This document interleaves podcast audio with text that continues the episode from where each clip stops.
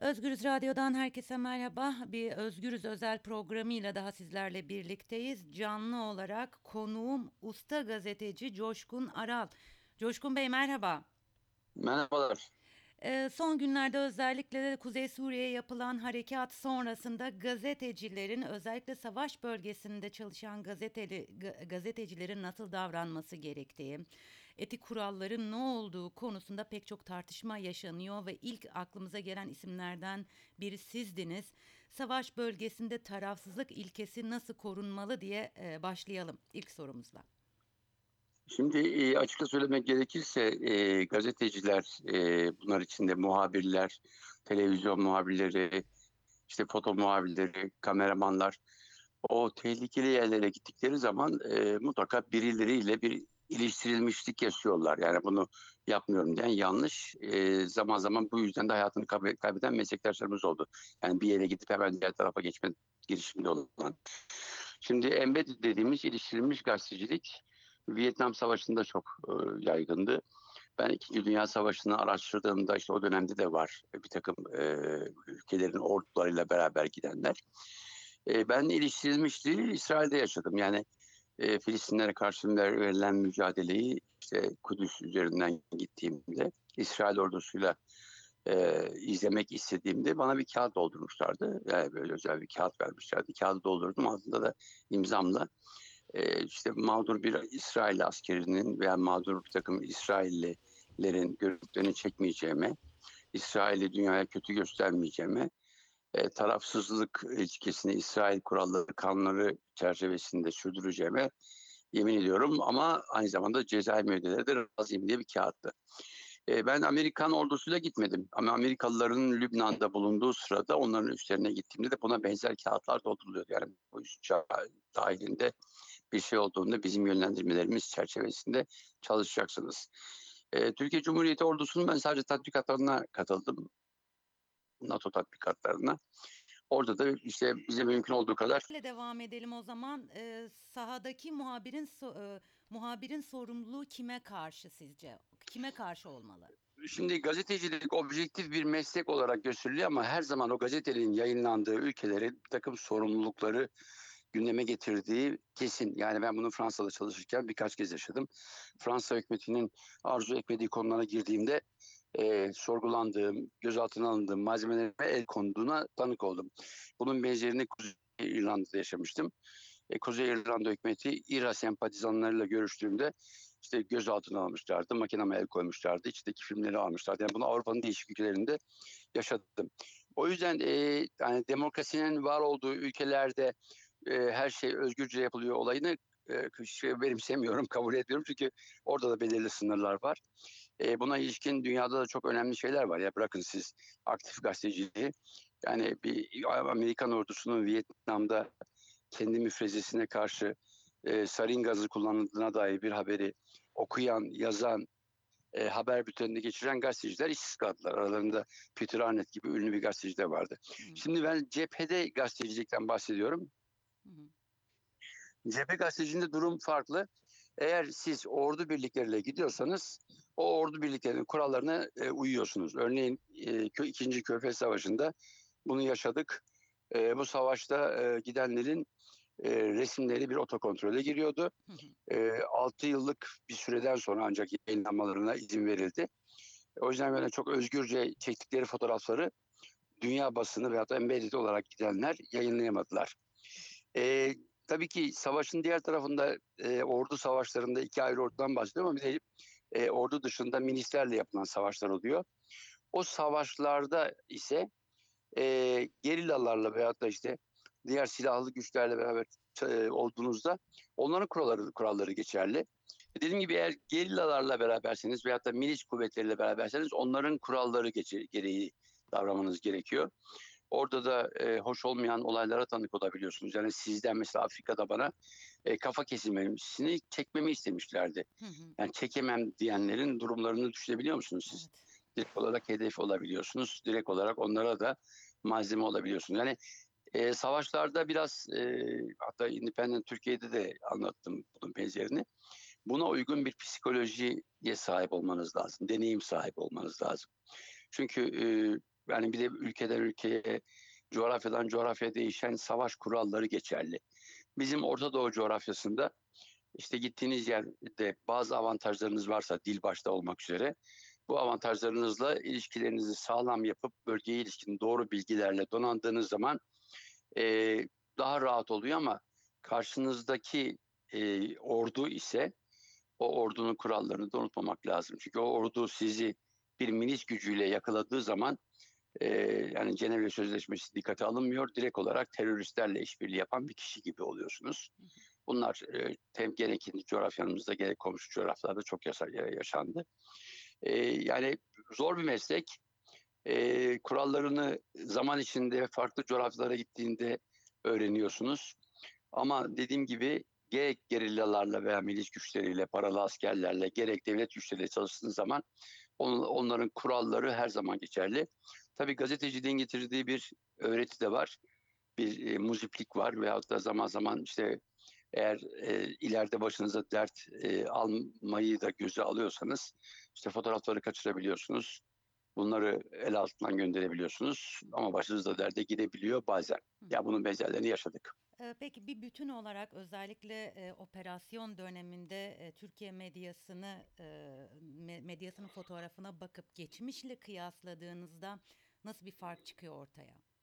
Şimdi geçmişte bu kadar kolay gidilemiyordu, kolay ulaşılamıyordu, kolay görüntü aktarımı yapılamıyordu. İşte 1990'lardan sonra işte CNN International'la beraber canlı yayınlar gündeme geldiğinde 2000'lerde neredeyse canlı savaş nakilleri olmaya başladı. Hı hı. O süreler içinde oyunun kuralları değişti.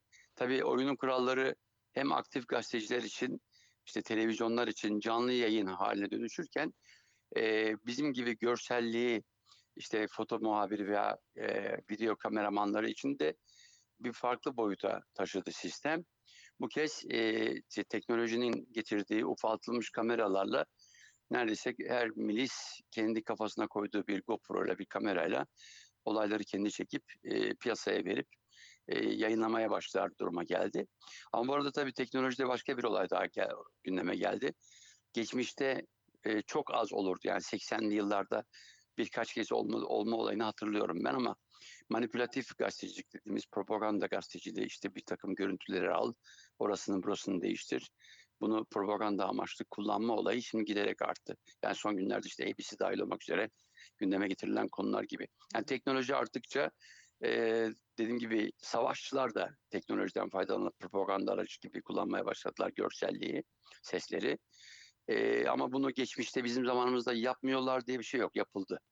Ama bu kadar kolay yapılamıyordu. Zaman gerekiyordu. Çünkü analog fotoğrafın yıkanması, banyo edilmesi, baskı yapılması, aktarılması, üzerinde oynanması, bunlar ciddi zaman alıyordu.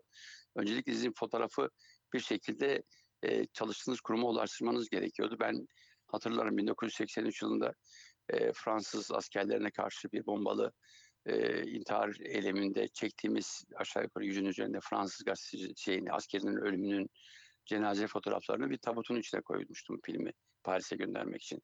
Yani ölen bir askerin tabutuyla göndermiştim. Tabii bugün artık bir düğmeye basıp canlı yayınlarla verebiliyoruz. Tabii eğer 90'lı yılları 1. Körfez Savaşı'nı gözümüzün önüne getirirsek işte Peter Arnett'le başlamıştı. Sonraki dönemlerde işte Christian Amanpour gibi ekranda işte korkularını, içinde bulundukları ortamlardaki reaksiyonlarını direkt ekranla izleyicilere ulaştıran görüntüler bunun reyting getirme olayını fark edince ne yazık ki bizde de dünyada da işte ekranda heyecanını bir şekilde ekrana aktar, kamera bunu çeksin, çok reyting alırsın olayı. Tabii bizim gibi ülkelerde bu savaşlarda değil, yani unutmayalım haberin magazinleştirildiği, şova dönüştürüldüğü bir dönem var Türkiye'de yani. İsmini de açık söyleyebilirim. Reha Muhtar'la başlayan bir dönemdi. Her türlü şey bir bahtı. Yani bu biraz bizim ülkede. Çünkü toplum seviyor bu tür şeyleri, şovları. O yüzden alıcısı var diye bazı arkadaşlarımız yapıyorlar. Şimdi cephelerde bulunmak, işte bu tür şeylerde bulunmak hakikaten risk isteyen şeyler. Salt. Ama Türkiye'de şu anda yaşanmakta olan İşte ister çatışma densin, ister terörist operasyonu densin. Sonuçta bir savaş bu. Kullanılan silahlar savaş silahları.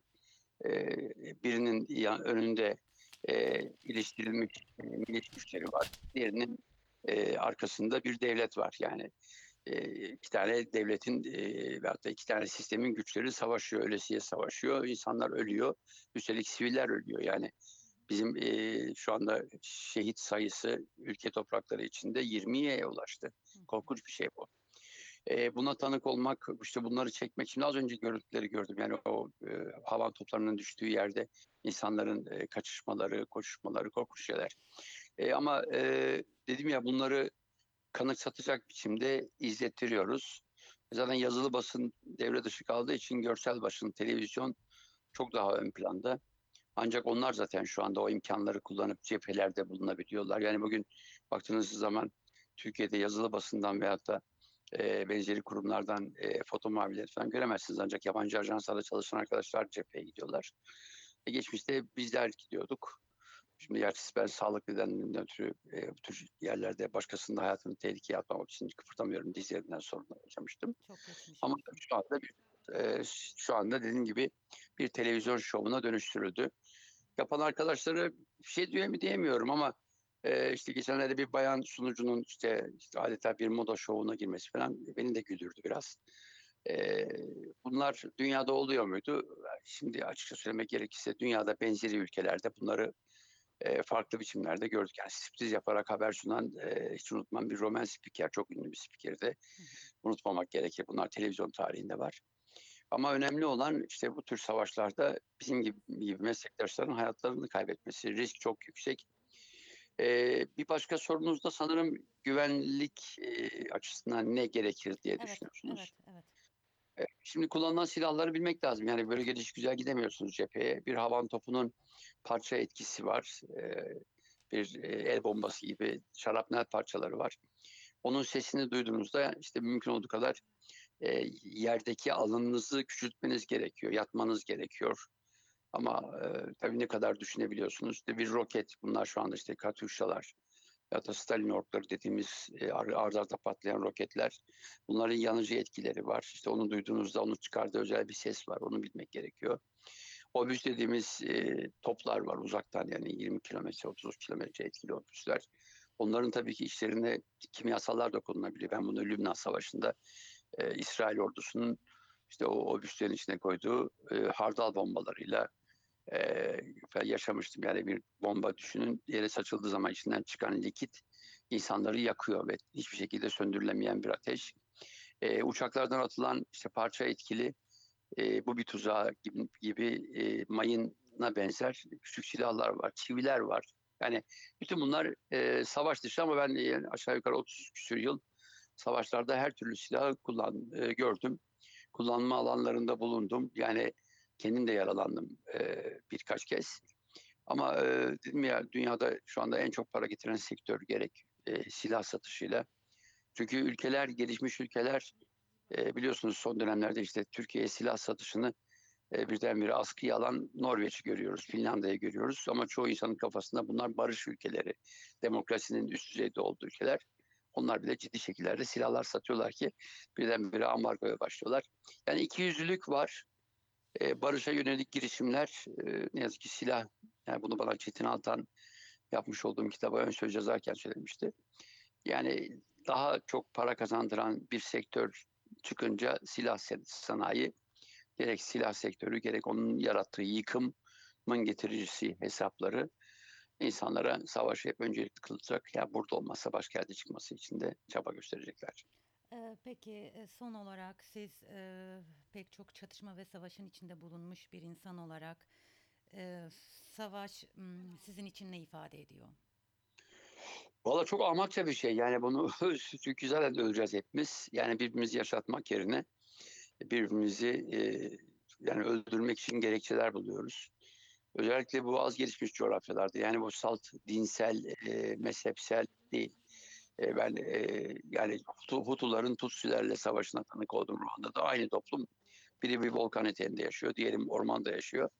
Birbirlerini parçaladılar. Yani üstelik yüzlerce yıl kendi aralarında evlilikler olmuş. Dilleri aynı, dinleri aynı, ırkları aynı, ternikleri aynı. Ama 2 ay gibi bir sürede 1 milyon insan birbirini doğradı.